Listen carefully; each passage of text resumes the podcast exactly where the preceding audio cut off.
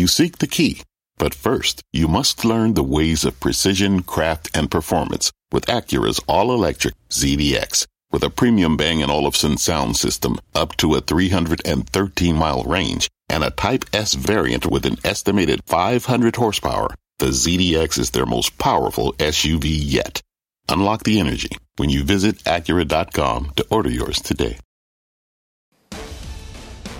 I'm Melissa Lee, and this is Fast Money. Tonight's trader lineup Guy Adami, Tim Seymour, Karen Finerman, and Dan Nathan. Tonight on Fast, another record breaker on Wall Street. All three major averages closing at all time highs as the reopening rally rolls on. We'll break down how our traders are playing the historic move straight ahead. Plus, Target hits the bullseye, the retailer jumping more than 2.5% today thanks to some big news on stretchy pants. You heard that right. We will explain. And later, Game On shares a Take Two Interactive on the move in the after hour session on earnings. We'll bring you the big numbers from its quarter. But we start off with a Bitcoin bombshell and the return of the fast money Bitcoin bug.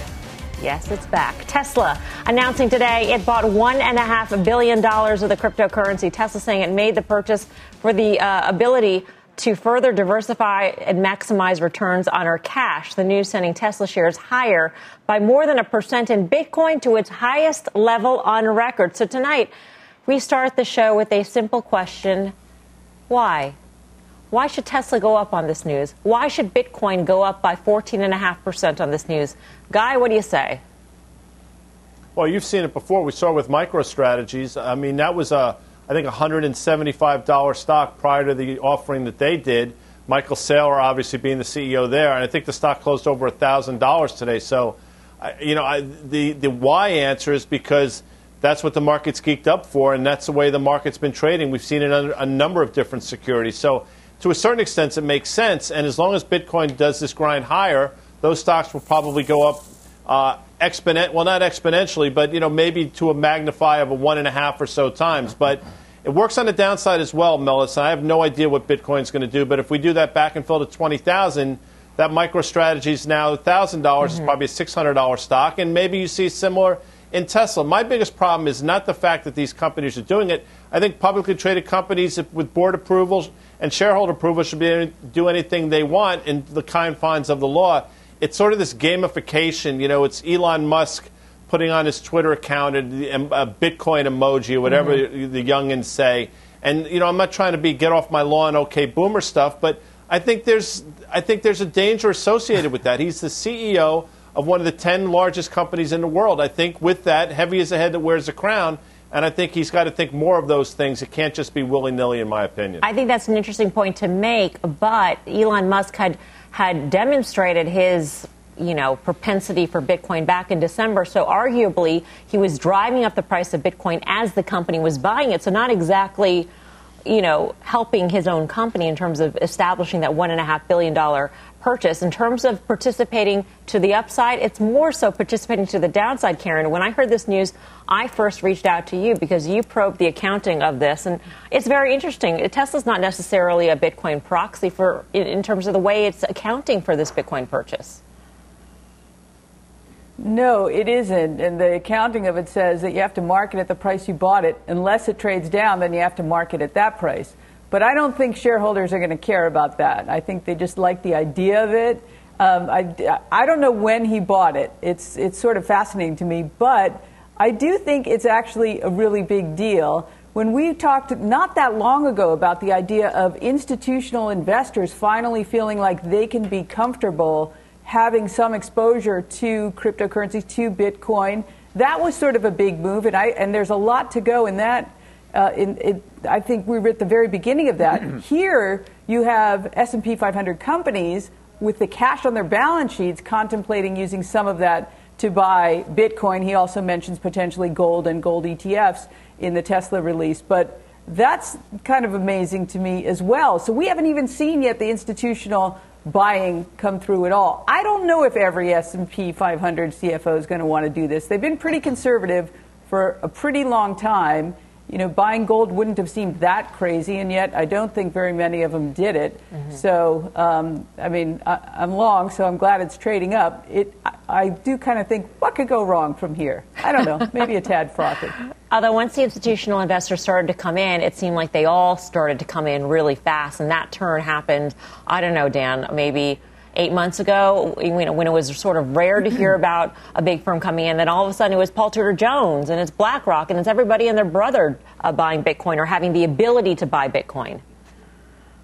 Yeah, you know, we have to give obviously BK a lot of credit here. This was one of the bull um, one of the, the pillars of the bull case that he made years and years ago to us about institutional adoption. And so I don't think at the time we were talking about you know publicly traded corporates um, putting this on their balance sheet to diversify diversify away from cash. But if you think about what's happened over the last few years and the narrative around the dollar and with interest rates and every time there's a hiccup in the economy and what central banks do globally, that's why we are here, I guess. And it's a validation of that. And I'll just make this one point that you know Karen was talking about when Elon Musk maybe was buying it and what he was saying about it. I mean, maybe their board has gotten really smart about how they're going to start doing things in a way because at least that they were telegraphing um, the, the direction in which they were going. And, you know, listen, this is a function, you know, Tesla having an $800 billion market cap and all of a sudden now having a balance sheet that looks like it's ready to party in crypto land is just a function of also where we are as far as uh, monetary policy and what's coming on the fiscal side, that sort of thing. So to me,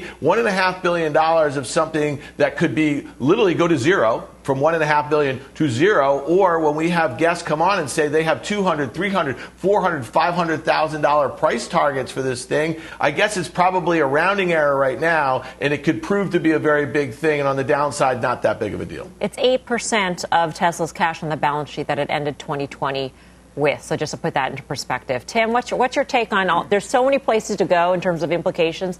Where do you want to start?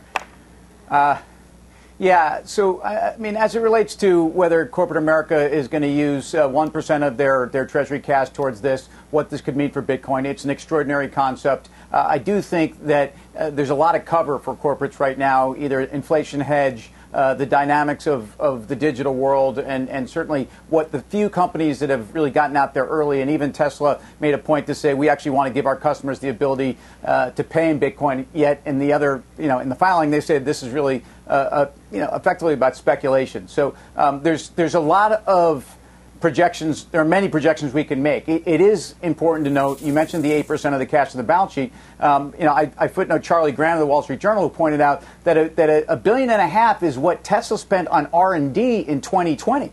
So, I mean, it's, it depends how you look at this. This is an extraordinary amount of money um, for a company that trades six and a half times Ford and GM combined. So um, it's not a surprise to me that Elon Musk has his pulse on what the masses want. He's proven that. He's proven to be very, very, uh, you know, I'll, I'll, call him on the front line of that. Uh, but I, I, I, think to say that this is where we go tomorrow in Bitcoin, no. Uh, but every company that's done this has been rewarded. Let's not forget about Square. Mm-hmm. Uh, how about MassMutual back in December? So, um, so far, this has been a victory lap for people that have done it. Karen, I want to go back to you because I think, you know, to me, there's a distinction between putting it on their balance sheet as a cash or cash equivalent and putting it in the category in which it did and Square did, as you pointed out to me earlier today, which is intangible assets. Shouldn't we think about this differently in terms of the amount of, of quote unquote risk that Tesla is taking with its cash? I think the risk is the same, whether you mm-hmm. call it an intangible asset or whether you call it, you know, current uh, current asset cash. I think the risk is the same. But I come back again to I don't think I don't think investors, certainly in Tesla, are going to look at how did the intangible asset move over the prior quarter when the next quarter comes out. I think they'll just look at it now. The correlation between Bitcoin and Tesla is tighter than it was, particularly to the upside. I'll fi- I think they'll find it very tight to the upside, maybe less so to the downside, which is, I don't know. That's kind of crazy to me, but I think it will trade yeah. that way. Guy, I want to ask you a question. I ask everybody Go. questions, right? That's my job. Um, sure but but particularly because you have been so vocal against what the Fed has done and the impact to the dollar. And you had said before just now that, that you think all companies should do whatever the heck they want to do as long as the board permits it, the shareholders are on board, et cetera, et cetera. But shouldn't companies shouldn't companies be um, obligated to even look at Bitcoin as a hedge against a weaker dollar, given what the Fed has done? I mean, wouldn't that just be responsible?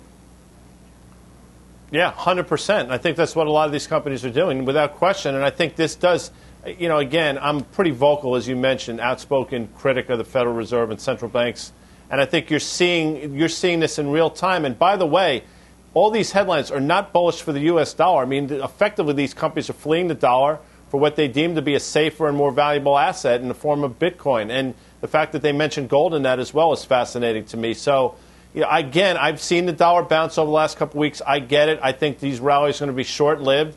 And I think the trajectory for the dollar will be continued lower. You know, I keep talking about that Citi note a couple months ago about a 20% decline in 2021, and I think they're going to be right. And a decline in the U.S. dollar with interest rates going higher, by the way, I think 10 year traded up, then I'm sure I'll be corrected, but almost 1.2% or so, highest we've seen in a while.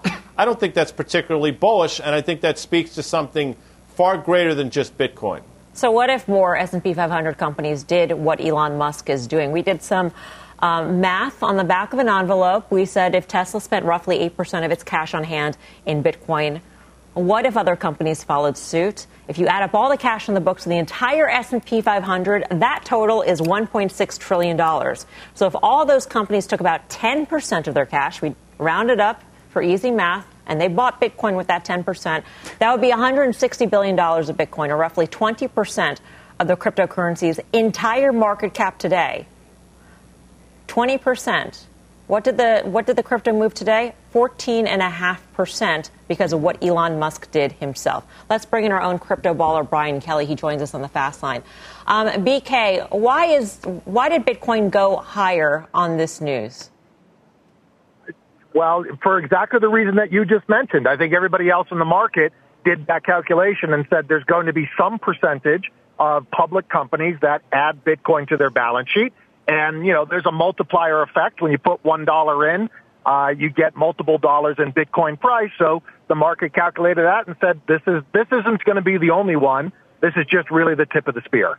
Do you think that this whole notion of, of Tesla holding this because it's going to accept it as future payment, is that a driver? I mean, you're a Bitcoin baller, but of course you're a stock market guy too. Um, is that a driver for, for Tesla, if you will? I mean, Tom Lee had tweeted earlier something to the effect of, um, there's all this Bitcoin being held, and there are very few places to spend it at this point. So this is a smart business move for the future.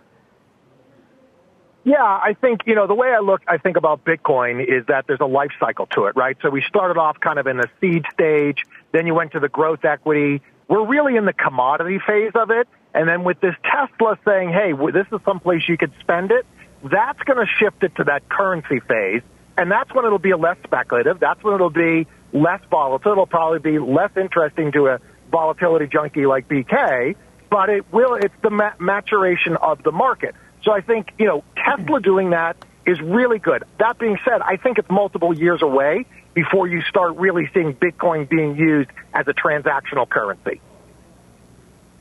Hey, BK, it's Tim. Is is the next wave of digital coins or tokens coming now? Again, I mean, this. I'm just curious about the broadening of the market. I very clear Bitcoin is the standard, but but could somebody else emerge to take some of that treasury market that we're talking about with corporate America, or is it going to be all Bitcoin? You know, Bitcoin's got a heck of a lead, Tim, uh, and this whole game is about network effect. And the bigger you are, the just the more value you become. Um, so, I, I, you know, at this point, I think Bitcoin's got a pretty good lock on it. That being said, I think of Bitcoin as the reserve asset for a new digital economy. So you think about something like Ethereum. Um, that's being used to build a lot of decentralized fintech type products. Um, that, you know, CME just launched futures on that today. That's probably what's next here is people start looking and saying, okay, wait a second. I've got Bitcoin as a reserve asset. What do I do with it? I can do all these things in, in DeFi and fintech, and I'm, I'm going to need coins to do that. That's where the other coins come in. Yeah. BK, it's Karen. Big fan of your work. Thanks for being on.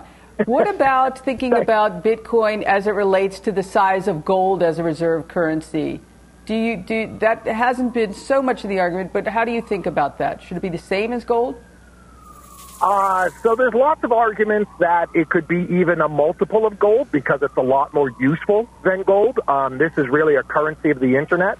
Uh, and if you do really have a digital economy grow, it's going to be a lot more valuable than gold. That being said, I always shy away from these huge, huge price predictions just because we've got to get to these other steps. And really, kind of the benchmark is if you get if you're a new product and you can grab 20% of the market share, uh, then you're considered on your way and you're a success and you're a disruptor. Uh, Bitcoin is about 600 billion dollar roughly in market cap today. Gold's 10 trillion. So we got to get to 2 trillion in Bitcoin before we even can say that hey, this is really disrupted gold. For me as a speculator, that's a massive upside, and I'd just be real happy if Bitcoin got to 2 trillion. I bet you would. BK, good to see you. Thank you. Brian Kelly, BKCM.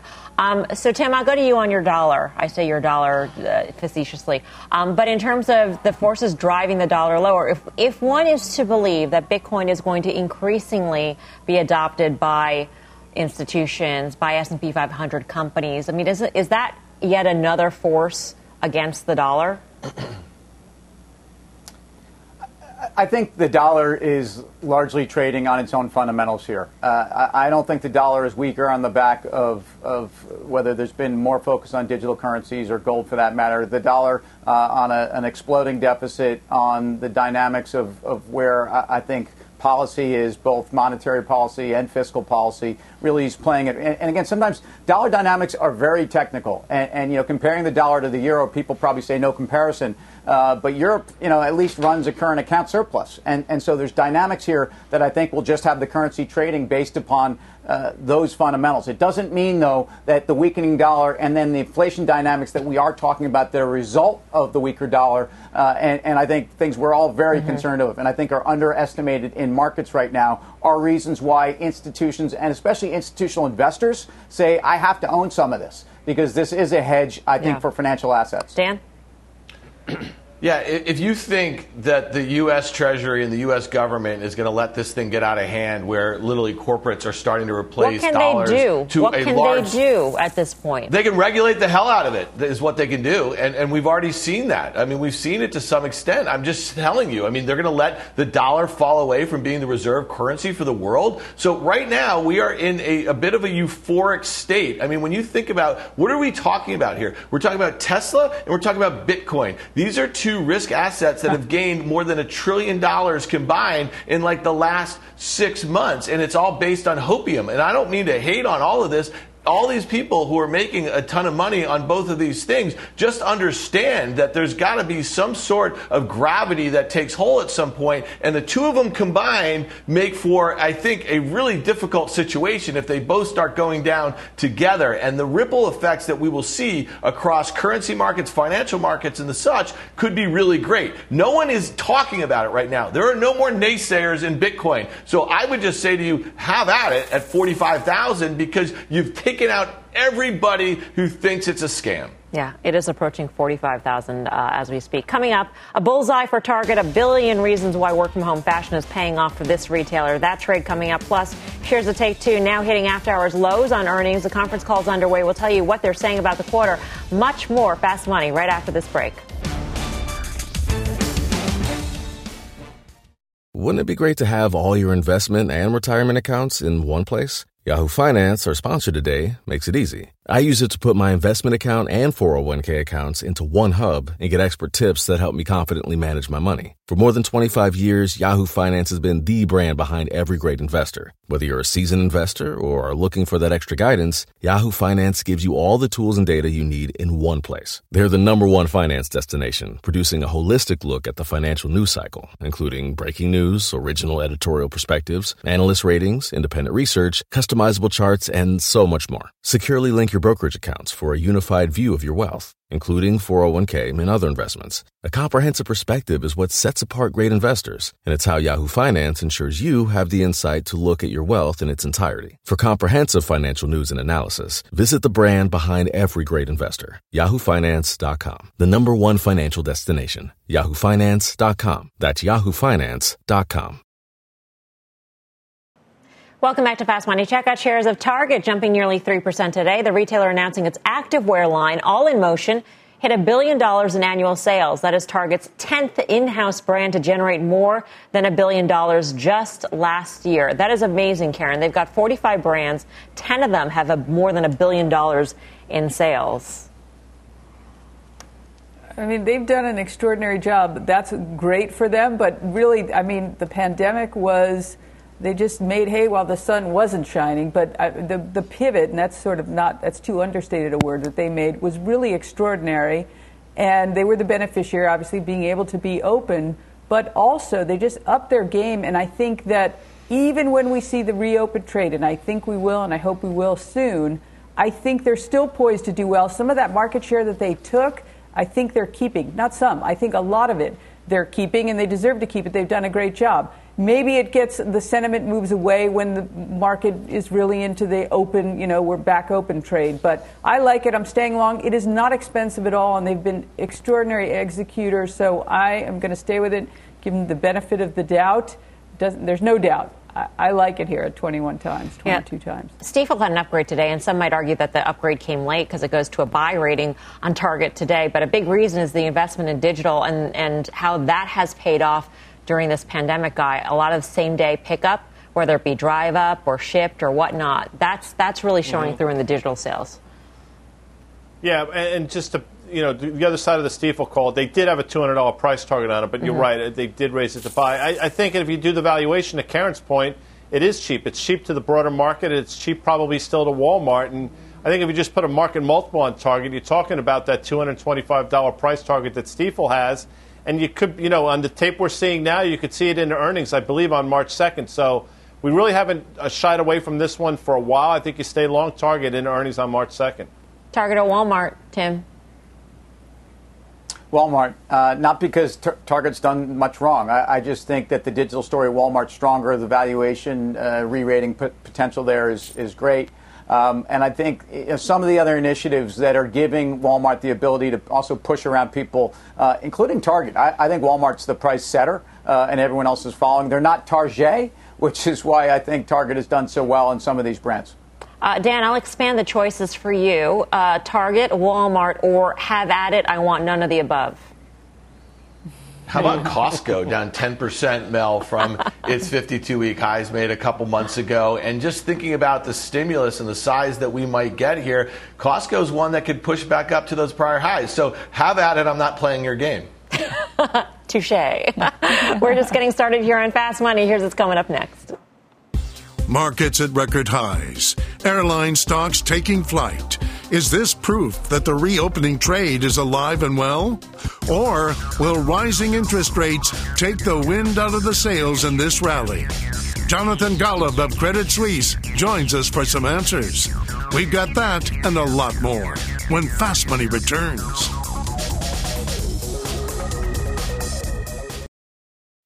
What's on the horizon for financial markets? At PGIM, it's a question that over 1,400 investment professionals relentlessly research in pursuit of your long term goals. Specialised across asset classes, but united in collaboration, our teams provide global and local expertise. Our investments shape tomorrow, today. Pursue your tomorrow with PGIM, a leading global asset manager.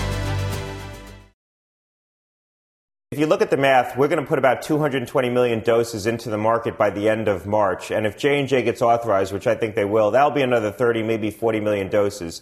So figure 250 million doses by the end of March. And if, if a 60-40 split occurs, meaning 60% are first injections, 40% are second injections, which is probably about right, that's around 150 million people that will vaccinate between um, December and the end of March.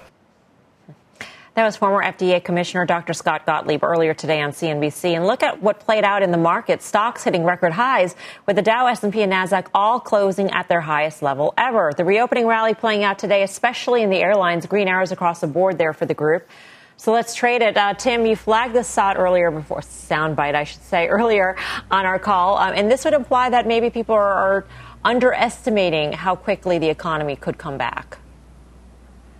Well, again, if you look at the airlines and, and where we've been moving in the evolution of that trade, just from, from balance sheet dynamics to recovery to, to actually, you know, where you start to look at some normalized earnings, I think very, very interesting. And yeah, I, I think uh, that was a captivating interview because, and it was obviously fantastic for the world and for our country. The pent up demand around vacations. I, I, I like some of the hotel chains. I like actually Hilton Grand Vacations, HGV, because I think this is a company, and you see this from uh, other other players as well. Permanent savings uh, out of COVID that have been squeezed out of their business, uh, and I think profitability that's already been guided to be much much better than expected for 2021. So uh, I, I, some of these trades have had a very big move, but some of these trades have been waiting for these types of uh, uh, of segments, and Dr. Gottlieb, uh, I think, gave us all a lot of reason to be bullish. Guy, do you think this is what rates are are telegraphing?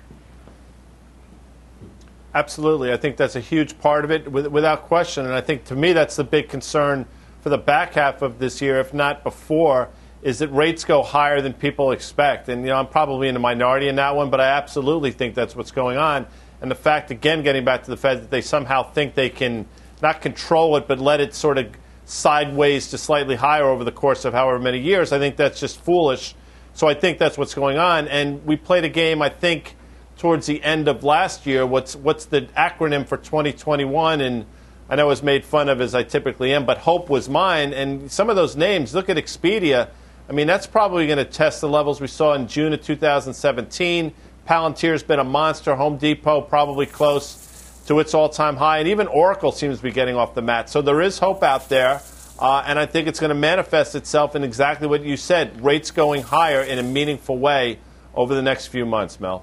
I mean, we've got r- records for the stock market. So, so Dan, how do you think about this reopening trade? Is it buy the rumor, sell the news kind of thing? Because then we, we could actually be in for a pullback.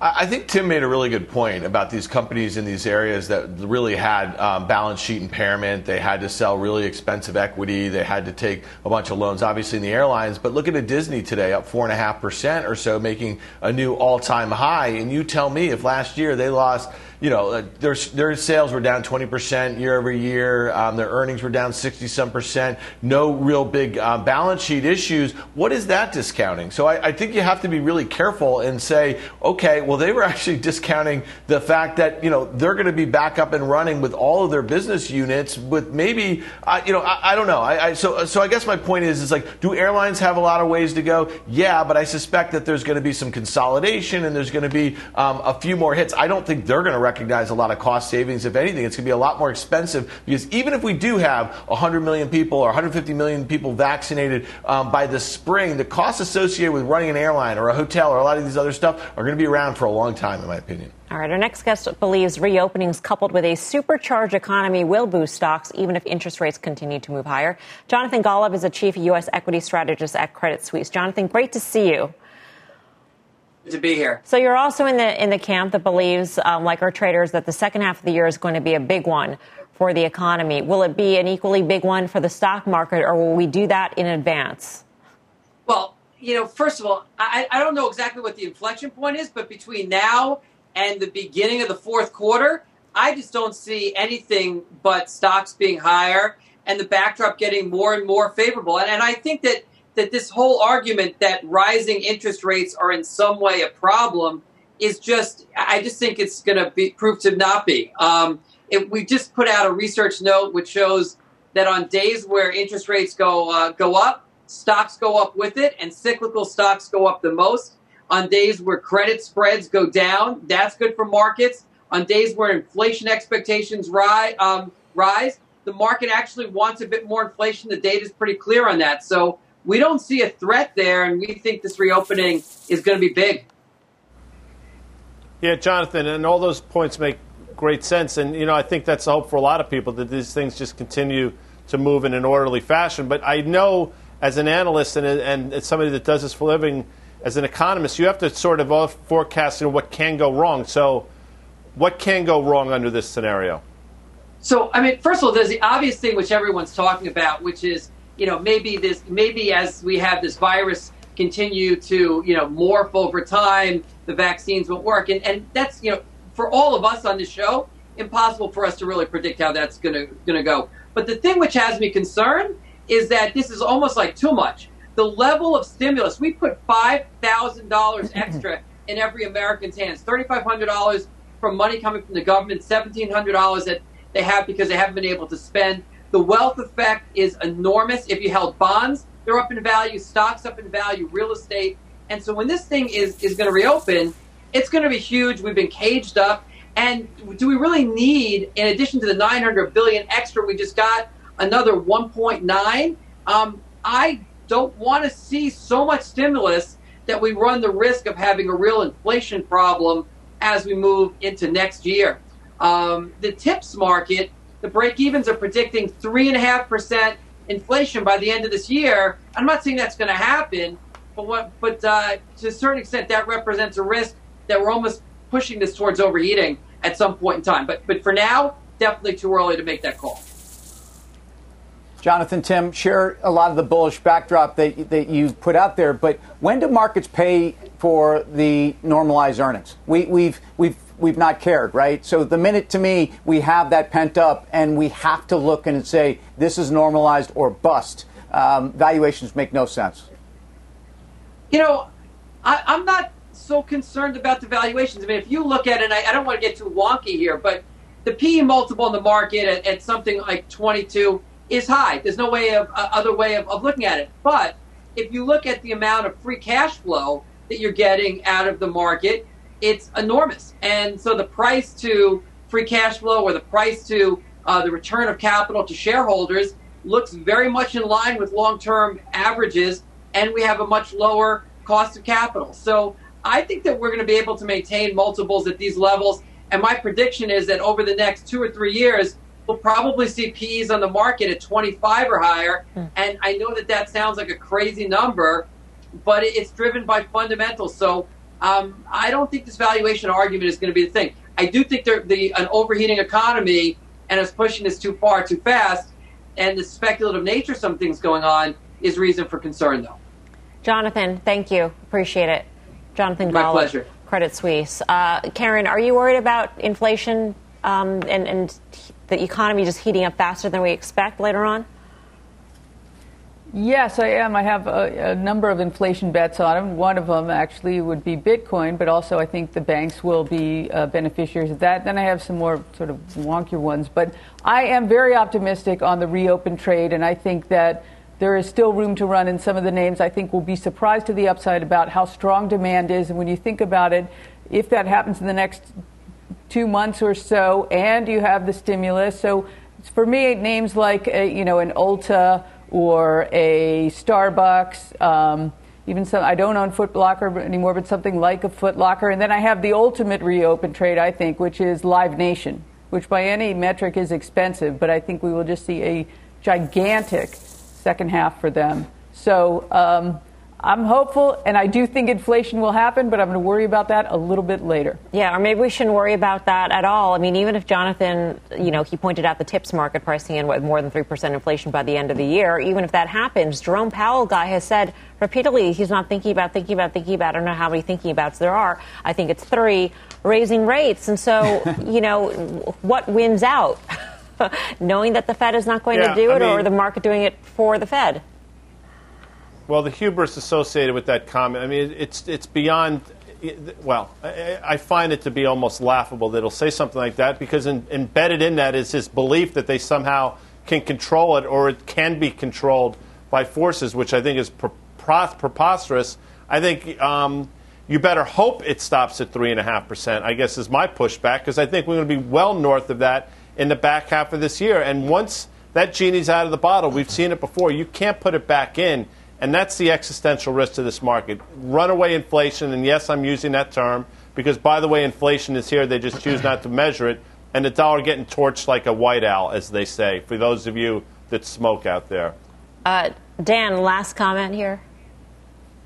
Yeah, you know, a lot of complacency, a lot of moving the goalposts. People feel pretty um, certain about what's going to happen here. There was a Bloomberg story on Friday talking about how money managers can't get their hands on enough of high yield, junk, levered mm-hmm. loans that they're actually calling companies asking them to borrow, okay, before the deals even come to the tape. I'm just telling you, it's not normal. Um, you can kind of put it in whatever pocket you want of the, you know, your investment thesis. This is not normal. And maybe everything's changed, but I'm just telling you that a lot of the stuff that I'm hearing sounds like crazy.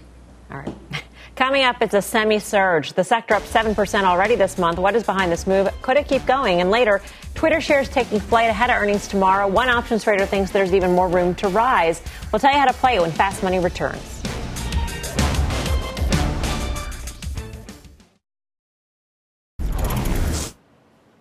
Welcome back to Fast Money. Check out the semiconductor ETF, the SMH, rising more than 3% today. It's our move of the day. Leading the gains, NVIDIA, Applied Materials, KLA, uh, I was going to say KLA-Tencor. That's the olden days. KLA Corp, which were up 5% or more. Dan, you flagged this one. Well, yeah, we were talking about it. Um, you know, a couple. We've been talking about this story for weeks. I mean, this this tremendous demand and um, you know for chips from every which way. And even if you have that work from home demand kind of trail off, you have massive uh, industrial demand. Guy mentioned it last week. How you play at TI. Tim's been talking about Taiwan Semi. I think Guy said after Qualcomm had that disappointing result last week to buy it, it's down 13% from its recent all-time highs. There's one way to play it, and then I think it's Intel. I think we'd all agree that yes it's so bad there that maybe it's good playing some catch up on some manufacturing issues, that sort of thing. Cheap stock, activists in there, new management, that sort of thing. So to me, Intel's the way to play it here. I mean, demand broadly for chips is so strong that there are shortages in many, many industries, Guy, and one would think that that would be a very good sign for this industry at large. Yeah, I took the economics in college, and that whole supply demand forces, it actually does work. And, and I, I agree with Dan. I think that Solf and Qualcomm, if you just look at it and look at the valuation, look at really what they said, I think this 148 level makes sense. And AMD is a name we've talked about for a while. And if you go back and look over the last year, year and a half, I mean, it's pretty consistent in terms of stock runs up, they report earnings, a bit of a sell off, consolidates, and then a couple weeks later, we're making new highs. And I think that's what you're going to see in AMD over the next couple weeks as well. Yeah, Tim? I, you know, Nvidia is also interesting. As much as I can't stand the valuation, that's never been an issue for this stock, and I, have kind of gotten used to that. Um, I, I, think if you look at their their corner of the graphics and gaming and and high tech chips, uh, it's it's the demand is only growing. Um, if you look at the chart, the breakout today is pretty interesting. You might you might have actually kind of broken through that 560, uh, 575 resistance area, uh, and I do think you, you you would be barbelling it. I mean, I think you grab a a, a high multiple but a, a high tech chip and you put in an Intel, like Dan said. Karen, you know, I mentioned the shortages, and I read this line in a Bloomberg article earlier today, which I thought was interesting because um, I'm not really sure how to think about the shortages in chips in terms of the production impact on autos. Um, the sentence was the shortages are expected to wipe out $61 billion in sales for automakers alone. Do we think about this as, uh, you know, c- cars that won't be sold in the future? I'm not quite sure what you mean by that. I don't know if it means cars delayed or Yeah. actual car sales that are lost. Do you I think, that they're lost, like or do you think it's delayed? Delayed. I think it's delayed. I think like vacations, those are lost. You're not getting those back. That cruise ride for that period at that time. Cars, I think, delayed. At least as a GM holder uh, who has some production issues because of this shortage, I am really hoping that it's delayed. Coming up, the bird is the word. Options traders are betting shares of Twitter will fly higher from here. We'll break down that trade straight ahead. But first, Take Two Interactive on the go after reporting earnings. On the go lower, 5%. Should you play this name? Find out next. Much more fast into.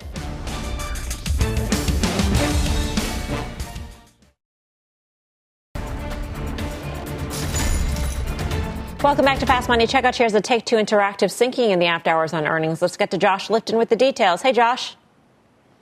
So, Melissa, remember heading into this report, the stock had rallied about 20% in the past three months, up more than 100% from its lows last March. As for the print, Q3 bookings, 814 million, a beat. Q4 bookings guidance, also a beat. On the call, CEO Strauss Zelnick talked about an incredibly strong holiday season. Results, he said, exceeded expectations. As for GTA 5 in 2020, more copies sold, he said, than in any year except 2013 when it first launched. NBA 2K21, point out net bookings grew 48%. Engagement there, he called incredibly strong. Analysts did ask the bigger question here about whether trends we're seeing in video games are sustainable. Strauss Zelnick saying post pandemic, demand will be higher than pre pandemic. There's been a shift, he says, in favor of this kind of entertainment, but doesn't know if there's going to be some kind of fall off when people can once again enjoy live entertainment I also did check in though with MKM's Eric Handler now to get his take on the results. Engagement in the stay-at-home environment, he says, is strong. Company's on pace for its third consecutive record year. Having said that, Eric is on the sidelines here. A neutral rating. The beat and bigger raise we saw here were not huge surprises, he says. And looking ahead, 2022 growth prospects, he argues, and the lack of visible catalysts are concerns. Melissa, back to you. Josh, thank you. Josh Lipton, the stock is hitting after hour session lows right now, down by five and a quarter percent. It does strike me, and I'm not a gamer, and you know, full disclosure here, if it's not obvious to you already. Um, but Tim, it would seem to me that after the pandemic, people would just by default not have as much time to spend on games. Period. Yeah, but but that that's right, and I know. Look, I, I, know you're hooked on Grand Theft Auto, and you just don't want to publicly admit it, and and therefore mm-hmm. this is no. But look, I, I think you've pulled forward some demand. You've certainly had uh, an audience that has been looking for something to do. Uh, but you also have trends and secular trends in terms of gaming, which are replacing linear TV and other forms of of either online for, especially for the demographic that's focused on gaming. Um, so I, I, I, like valuations here. I think they're a little bit stretched, but at 35 times 22, um, this is, uh, I think, a $2.30, two, excuse me, $230 stock. No problem. Um, NBA 2K disappointing, actually, those numbers, I, I, think. I think the street was expecting closer to 65% growth on this. Um, but I, I, love this space, and I, am in it for the long haul. Why the pullback, do you think, Guy? Was it the 20% run up into the quarter in the past three months? Yeah, yeah, it made an all-time high today. I think 215 or so. So, I mean, I guess it, you know Tim's point is right. I don't think it's expensive at 35 times, but maybe the market does. But by the way, this stock has sold off a number of times over the last year and a half on exactly those concerns, and those sell-offs have been short-lived. And the one number that Josh, who did a fabulous job, by the way, didn't mention was operating margins came in really strong at mm-hmm. 21.3 percent. The street was in the low 18s. That speaks volumes, I think, in terms of how well the business is being run. So you know, you might see another day two of a sell-off in this name, but uh, you can go back and look. This has happened before, and every single time, much like AMD, a couple weeks later, it's making new all-time highs. I think that's what we're going to yep. see again with Take Two. Karen. Yeah, I think uh, that it, there might be a little bit of disappointment that Glu Mobile, which you remembered that I had one point owned, I don't now, uh, that Take Two has been missing out on some of the M&A that's been happening in the space. Mm, that's a good point there. Again, shares of Take Two down by a little bit more than 4% right now. Coming up, check out shares of Twitter on a tear this past month. Option traders are betting the run isn't over. Much more on that straight ahead on Fast.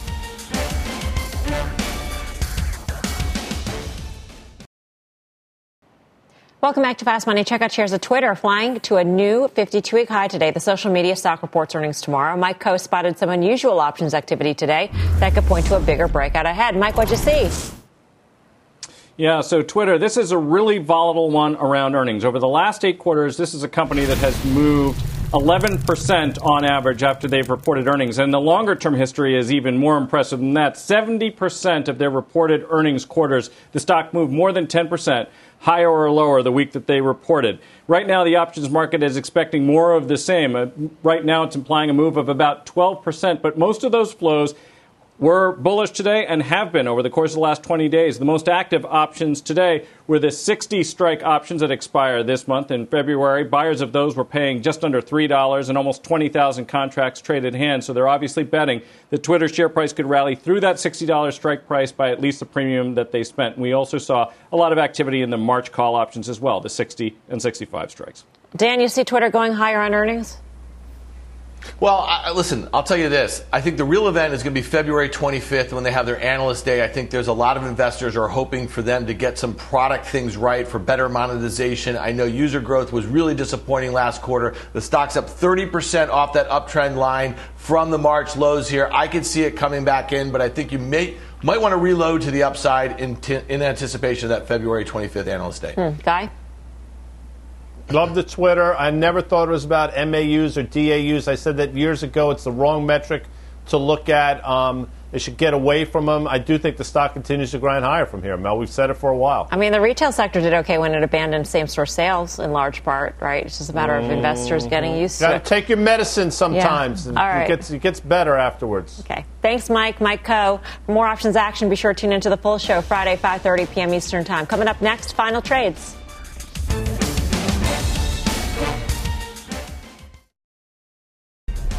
Time for the final trade. Let's go around the horn. Tim Seymour.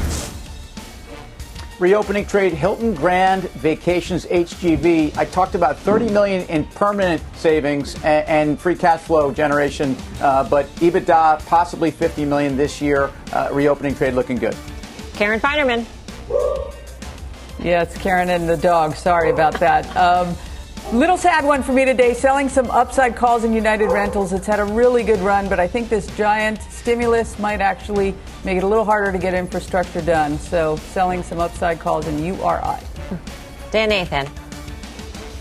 Yeah, so Guy mentioned that the Take Two might be uh, back towards those highs. Um, I would tell you that EA sold off last week after a very small miss. I'd say that one's headed back towards its highs also.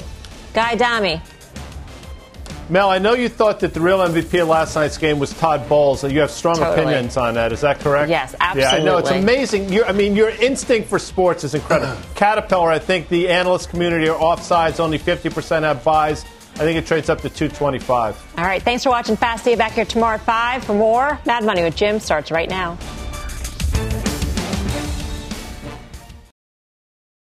This podcast is supported by FedEx. Dear small and medium businesses, no one wants happy customers more than you do. So you need a business partner just like you. Like FedEx, who understands your passion for serving your customers because they have the same commitment towards you. That's why FedEx offers you picture proof of delivery, packageless and paperless returns, as well as weekend home delivery to 98% of the U.S. on Saturday and 50% on Sunday. See the FedEx service guide for delivery information. What's more, FedEx Ground is faster to more locations than UPS Ground. Trust FedEx for timely deliveries. See what FedEx can do for your business. Absolutely, positively FedEx.